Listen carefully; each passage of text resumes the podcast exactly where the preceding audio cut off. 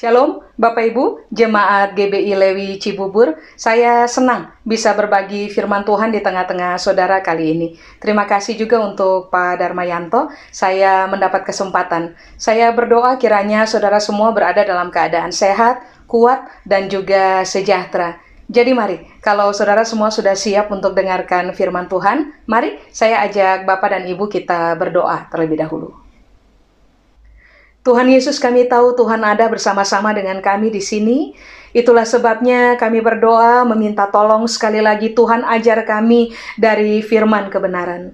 Roh Kudus bantu kami supaya kami mudah memahami firman Tuhan dan biarlah di dalam pemahaman kami berani memutuskan untuk hidup taat dalam tiap-tiap hari. Sementara kami belajar, Tuhan memberkati kami. Buat Tuhan seluruh kemuliaan. Di dalam nama Yesus kami berdoa. Amin. Amin. Baik, saya ajak Bapak dan Ibu untuk mari buka bersama dengan saya dalam kitab Yohanes pasal 1 ayat 12 sampai dengan ayat 14. Yohanes pasal 1 ayat 12 sampai dengan ayat 14. Kalau Bapak dan Ibu sudah dapat, mari saya baca. Alkitab bilang ini, Bapak Ibu. Tetapi semua orang yang menerimanya diberinya kuasa supaya menjadi anak-anak Allah, yaitu mereka yang percaya dalam namanya.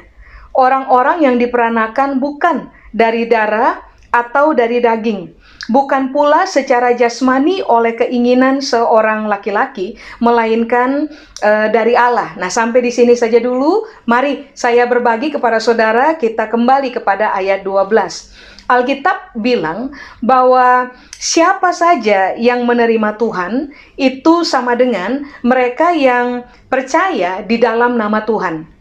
Berarti, ketika orang disebut telah menerima Yesus sebagai Tuhan, sebenarnya mereka sudah ada pada posisi percaya kepada Yesus sebagai Tuhan.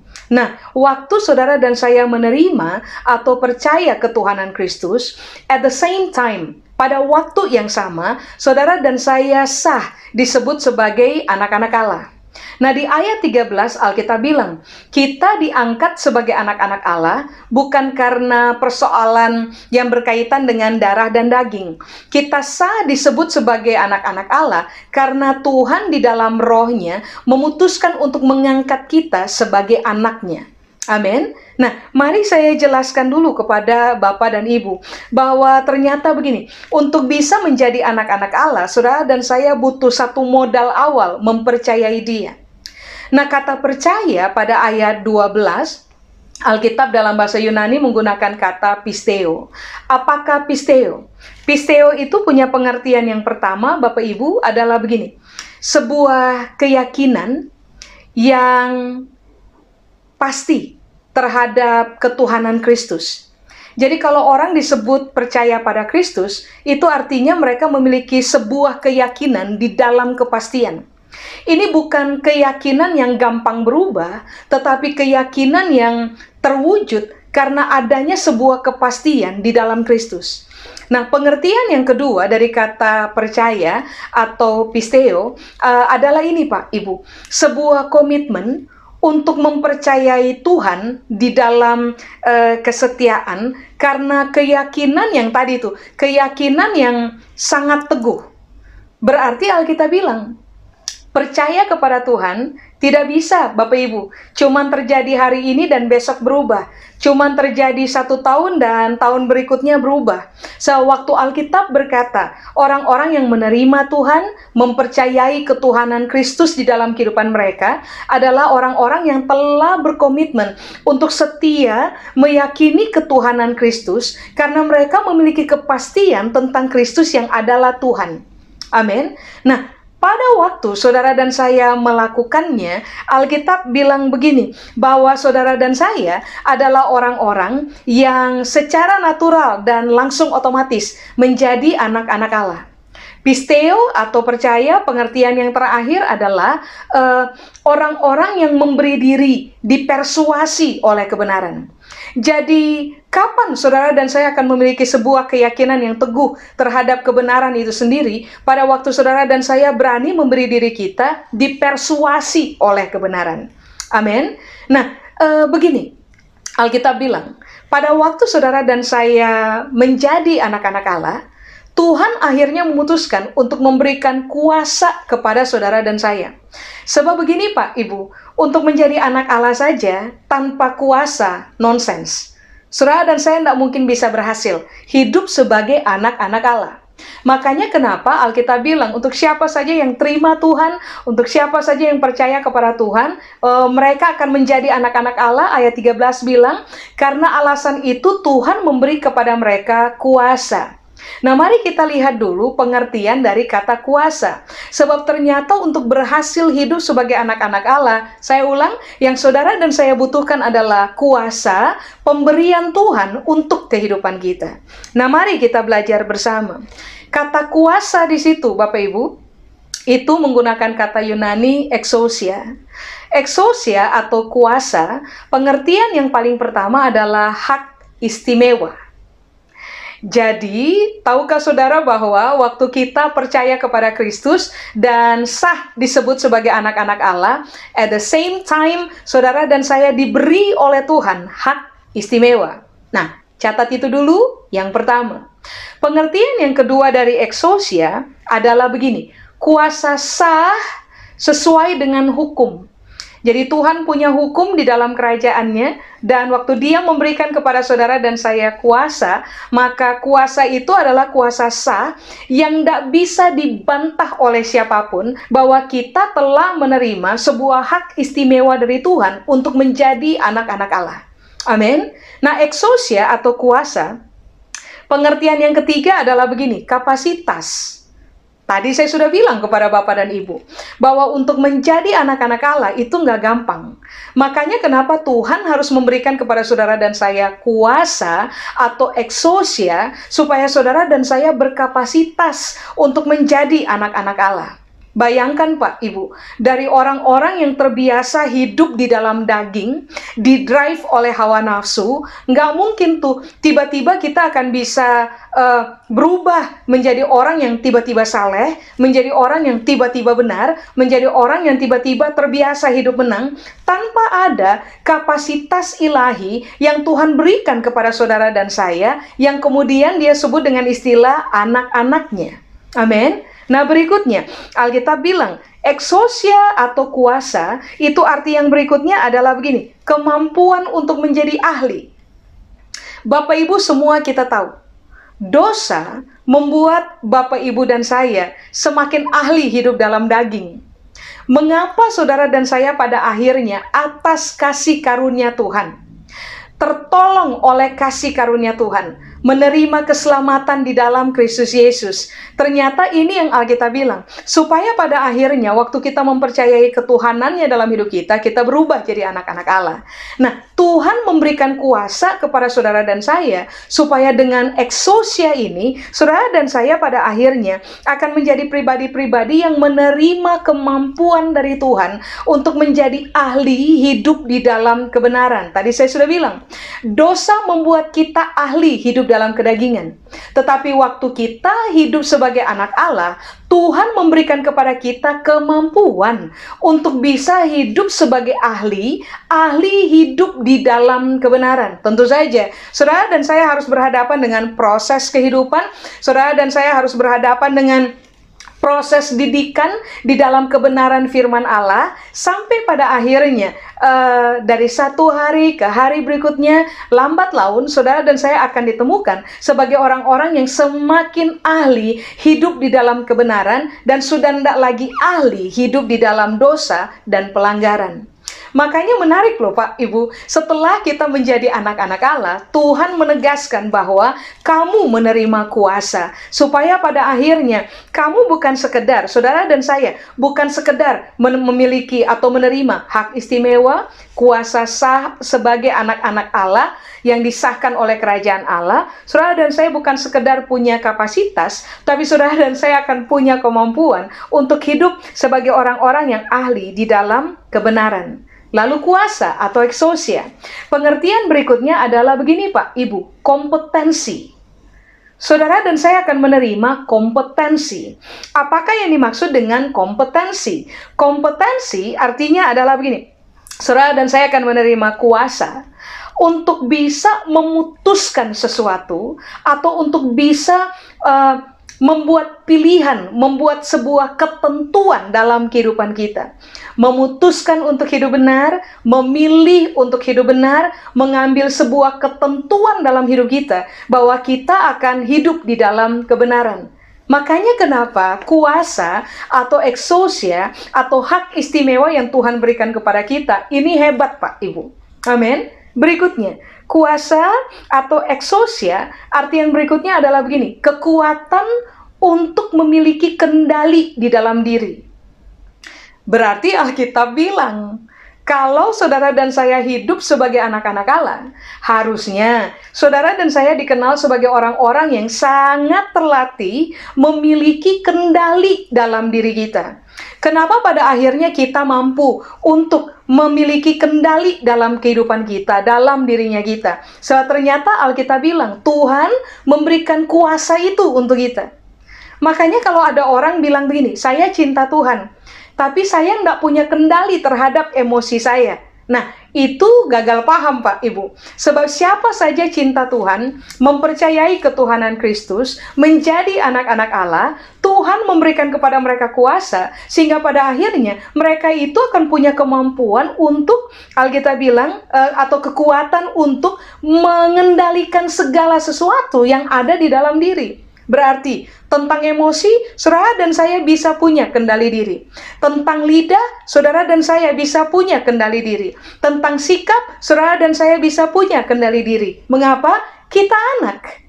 Tuhan, Bapaknya kita, memberikan eksosia kepada kita. Amin. Coba cross check ulang.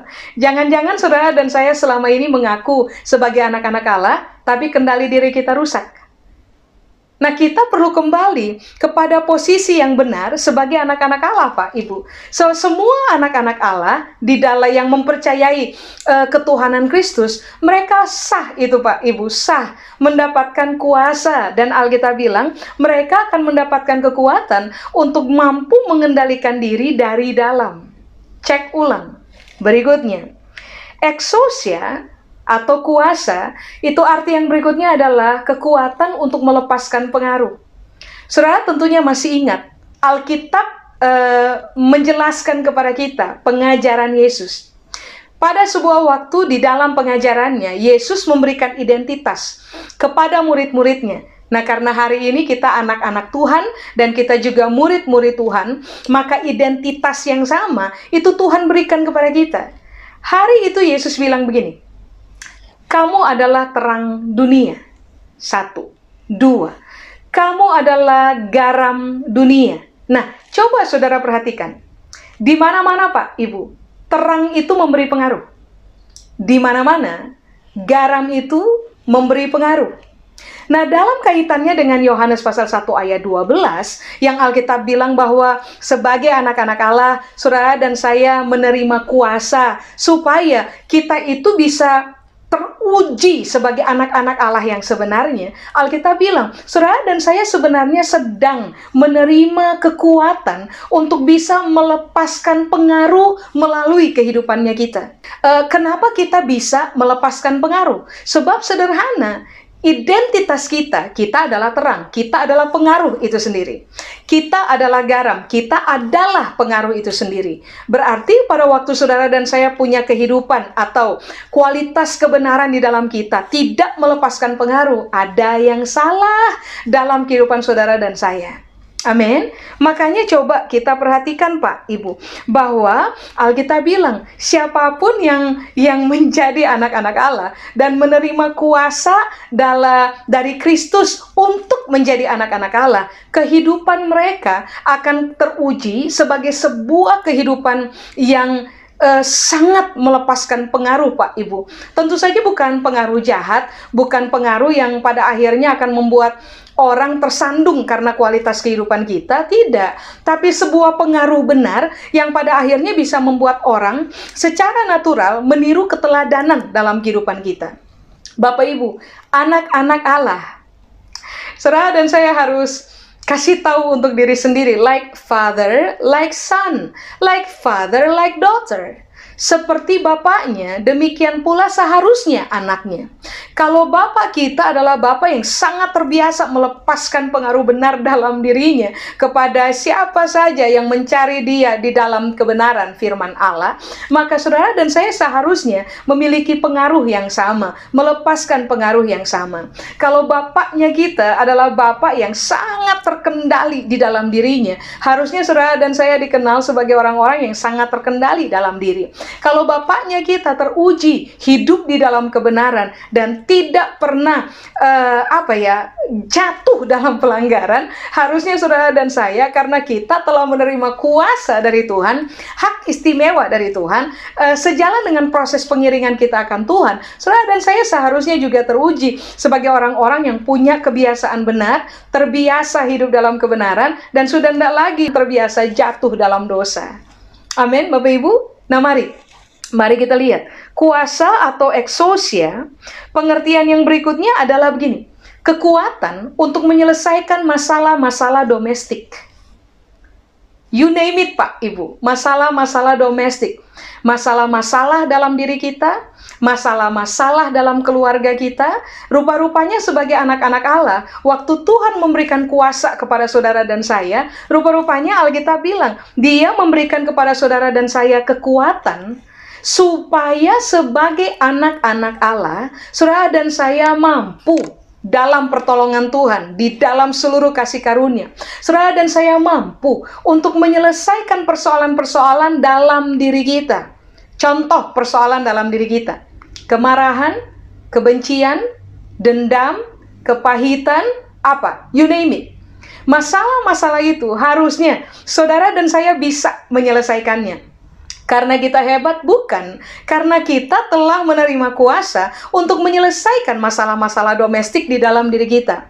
Masalah yang lain, masalah domestik yaitu masalah dalam rumah tangga Suami bermasalah dengan istri, istri bermasalah dengan suami, orang tua bermasalah dengan anak, anak bermasalah dengan orang tua, menantu bermasalah dengan mertua, mertua bermasalah dengan menantu. Masalah-masalah dalam keluarga, which is masalah-masalah domestik, harusnya sebagai anak-anak Allah, Serah dan saya punya kekuatan, punya capability untuk menyelesaikan masalah-masalah tersebut. Saudara tentunya masih ingat, Alkitab bilang, adanya saja pertengkaran di tengah-tengah kamu, itu telah menandakan kamu kalah. Halo? Makanya kenapa Alkitab bilang bahwa Tuhan harus memberikan kuasanya untuk saudara dan saya supaya Alkitab bilang begini, saudara dan saya akan dikenal sebagai orang-orang yang memiliki kekuatan untuk menyelesaikan masalah-masalah domestik. Masalah diri sendiri, masalah di dalam keluarga, atau masalah di tempat saudara bekerja, masalah dalam usaha saudara, bisnis saudara, Tuhan memberikan kepada saudara dan saya kuasa untuk mampu menyelesaikan hal-hal tersebut. Amin. Nah, mari kita lihat pengertian berikutnya. Eksosia atau kuasa, ternyata Alkitab bilang begini, kuasa untuk menjadi terhormat. Bapak Ibu, Tuhan Alkitab bilang, Tuhan disegani di antara banyak bangsa. Tuhan dihormati di antara banyak bangsa. Waktu kita menjadi anak-anak Tuhan, Alkitab bilang, saudara dan saya menerima kuasa. Nah, kuasa itu ternyata diberikan kepada kita supaya pada akhirnya saudara dan saya mampu untuk hidup terhormat. Artinya kan begini Alkitab lagi bilang, sebagai anak-anak Allah, saudara dan saya nggak bisa hidup sembarangan. Sebagai anak-anak Tuhan, saudara dan saya nggak bisa ngobrol sembarangan, bicara sembarangan, keluarkan kata-kata sembarangan. Sebagai anak-anak Tuhan yang telah menerima eksosia dari Tuhan untuk kehidupannya kita, saudara dan saya nggak bisa bersikap sembarangan. Hiduplah sebagai manusia terhormat, Pak, Ibu. Penuh dengan kualitas, teruji dalam kebenaran. Bisakah kita melakukannya dan hidup di dalamnya? Sangat bisa. Sebab Tuhan telah memberikan kuasa itu untuk saudara dan saya. Amin. Makanya kalau ada orang mengaku, saya anak Tuhan loh, tapi hidup nggak terhormat. Kata-kata nggak terhormat, ya kata-kata yang dikeluarkan itu nggak terhormat banget. Sikap yang dipertontonkan nggak terhormat banget isi dalam pemikiran nggak terhormat banget. Kelakuan yang dipertontonkan nggak terhormat banget. Coba pertanyakan, saudara dan saya sebenarnya anaknya siapa? Jangan-jangan kita cuma mengaku sebagai anak Tuhan, tetapi kita tidak bergerak di dalam kuasa. Sebab siapa pun menerima kuasa dan bergerak di dalam kuasa, harusnya orang menemukan mereka hidup sebagai orang-orang yang terhormat. Amin. Tidak low quality, Pak, Ibu. Terakhir, terakhir. Apakah kuasa atau exousia? Begini, kuasa untuk hidup di dalam kebenaran. Bapak Ibu, waktu kita mempercayai Kristus, tadi saya sudah bilang, sah at the same moment, saudara dan saya langsung diangkat sebagai anak-anak Allah. Tetapi begini, dagingnya kita masih dominan di tahapan awal. Uh, dosa yang berjuang dalam diri kita itu masih sangat dominan pada tahapan awal. Makanya Alkitab bilang, Tuhan kasih kuasa untuk saudara dan saya. Supaya pada akhirnya saudara dan saya memiliki kekuatan untuk bisa hidup di dalam kebenaran. Bapak Ibu, kebenaran dalam kerajaan Allah itu high quality. Kualitasnya itu kualitas tinggi. Tidak ada manusia biasa yang bisa hidup, manusia berdosa, yang bisa hidup tiap-tiap hari dengan menggunakan standar kualitas kehidupan kerajaan Allah. Uh, kualitas hidup benar. Makanya kenapa Alkitab bilang, sebagai anak-anak Allah, Tuhan memberikan kepada saudara dan saya eksosia.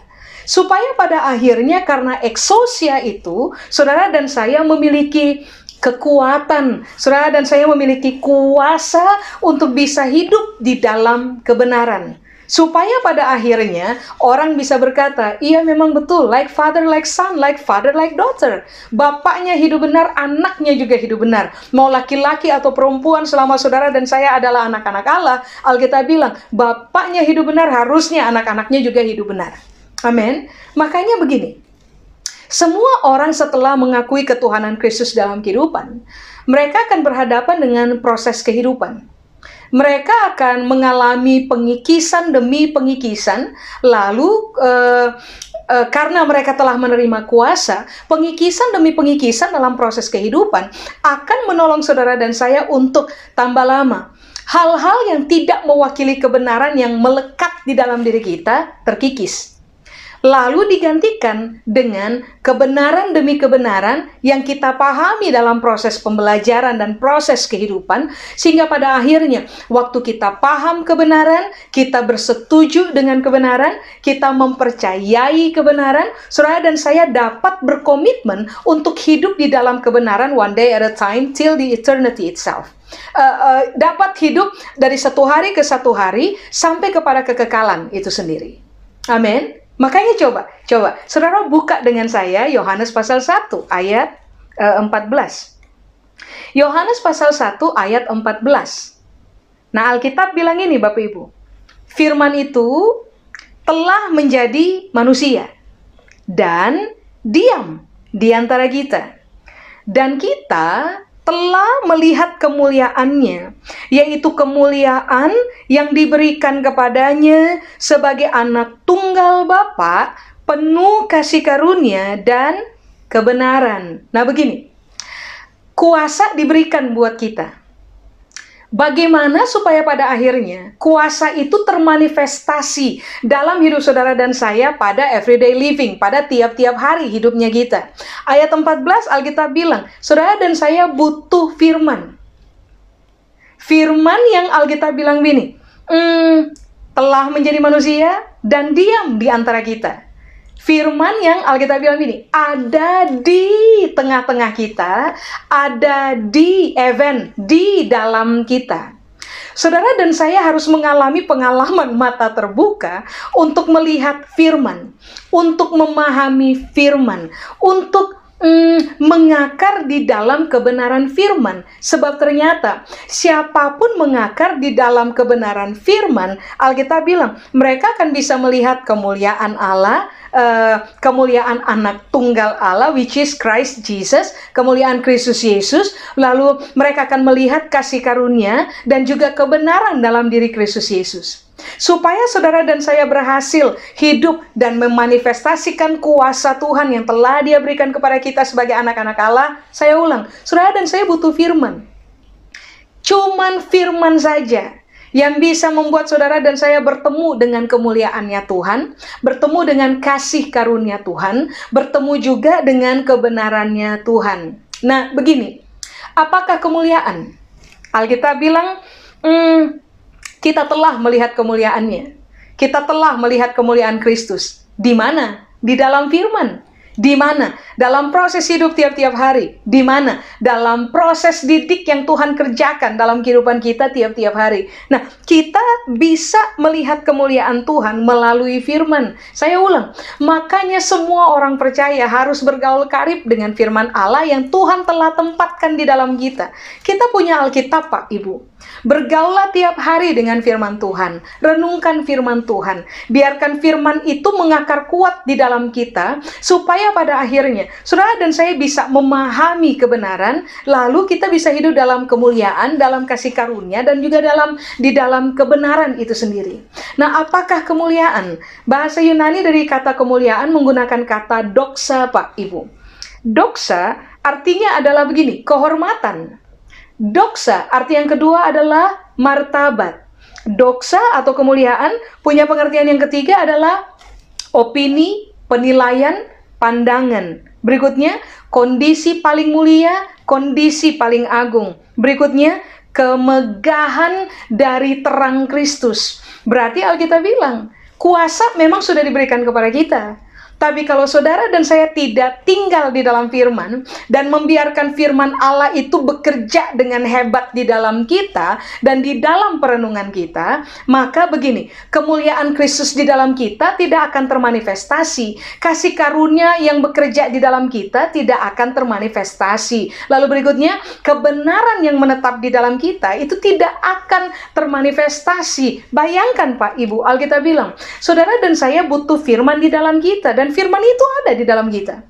Firman itulah yang akan menolong saudara dan saya untuk sekali lagi Alkitab bilang, hidup terhormat, hidup bermartabat. Berikutnya Alkitab bilang, opini kita, penilaian kita, pandangannya kita tidak menyimpang jauh dari firman Allah, tidak menyimpang dari kebenaran. Saudara dan saya akan one day at a time digiring kepada kondisi paling mulia, paling agung. Saudara dan saya juga akan bertemu dengan kemegahan dari terang Kristus di dalam kita. Nah, apakah kasih karunia karis atau kasih karunia, Alkitab bilang, pengaruh ilahi di dalam pemikiran saudara dan saya atau uh, pengaruh ilahi di dalam pikiran kita yang kemudian termanifestasi dalam tindakan. Makanya begini, kita percaya Yesus, kita menerima Dia. Kita percaya di dalam komitmen percaya, uh, di dalam kesetiaan bahwa Kristus adalah Tuhan. Kita jadi anak-anak Allah. Tuhan melepaskan kuasanya supaya saudara dan saya bisa berhasil hidup sebagai anak-anak Allah. Tapi begini, supaya kuasa itu bisa termanifestasi dalam hidup saudara dan saya, yang kita butuhkan adalah firman Allah. Sebab firman Allah lah yang akan menolong saudara dan saya untuk begini, hidup terhormat, hidup bermartabat, opini dalam kita, pandangan dalam kita itu apa ya? dikuasai oleh kebenaran. Sehingga pada akhirnya cara hidup kita akan menjadi cara hidup yang sangat benar one day at a time karena pengaruh dari firman Allah, pengaruh dari uh, perkataan Kristus yang be bekerja dan bergerak dengan sangat hebat pada cara kita berpikir.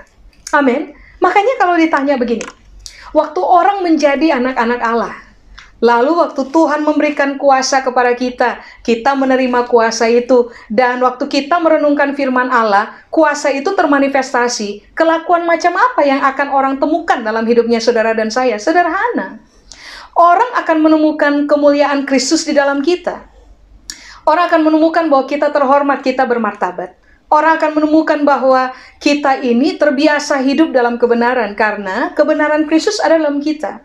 Orang juga akan menemukan bahwa kasih karunia Kristus ada dalam kita. Sehingga saudara dan saya akan menjadi orang-orang yang sangat gampang melepaskan kasih karunia juga buat orang lain terima orang lain tanpa syarat, memperlakukan orang lain dengan hormat, mengampuni orang lain dalam seluruh pelanggaran yang telah mereka kerjakan untuk kehidupan kita, seperti Tuhan berkasih karunia kepada saudara dan saya, maka kita karena firman Tuhan bekerja di dalam pemahaman kita, kita akan menjadi orang-orang yang sangat mudah untuk melepaskan kasih karunia juga kepada orang lain. Mengapa? Ada firman dalam kita, ada Kristus yang kaya kemuliaan di dalam kita, ada Kristus yang kaya dengan kasih karunia dan kebenaran di dalam kita. Makanya begini, semua orang perlu firman. Karena cuma firman Allah yang bisa memanifestasikan kuasa Tuhan bekerja di dalam hidup saudara dan saya. Tanpa firman, kuasa uh, tidak termanifestasi. Kuasa Allah tidak termanifestasi di dalam kita. Secara Tuhan sudah berikan kuasa itu untuk kita. Sekarang kita butuh firman sebagai apa ya? Uh, tuntunan dalam hidup kita tiap-tiap hari, sebagai rambu-rambu dalam hidupnya kita tiap-tiap hari, sebagai uh, path atau jalan untuk kita tempuh tiap-tiap hari. Supaya waktu kita taat pada firman, kuasa itu akan mulai termanifestasi dalam hidup saudara dan saya. Sehingga pada akhirnya saudara dan saya akan dikenal sebagai orang-orang yang melepaskan pengaruh benar. Orang-orang yang sangat kuat dalam kendali diri.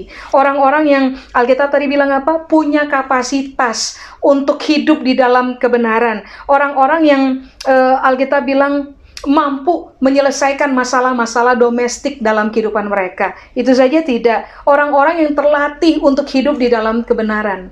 Amin. Dan seterusnya dan seterusnya. Makanya begini Pak Ibu. Saya secara pribadi mendorong Bapak Ibu untuk kejarlah firman Tuhan seperti orang mengejar harta.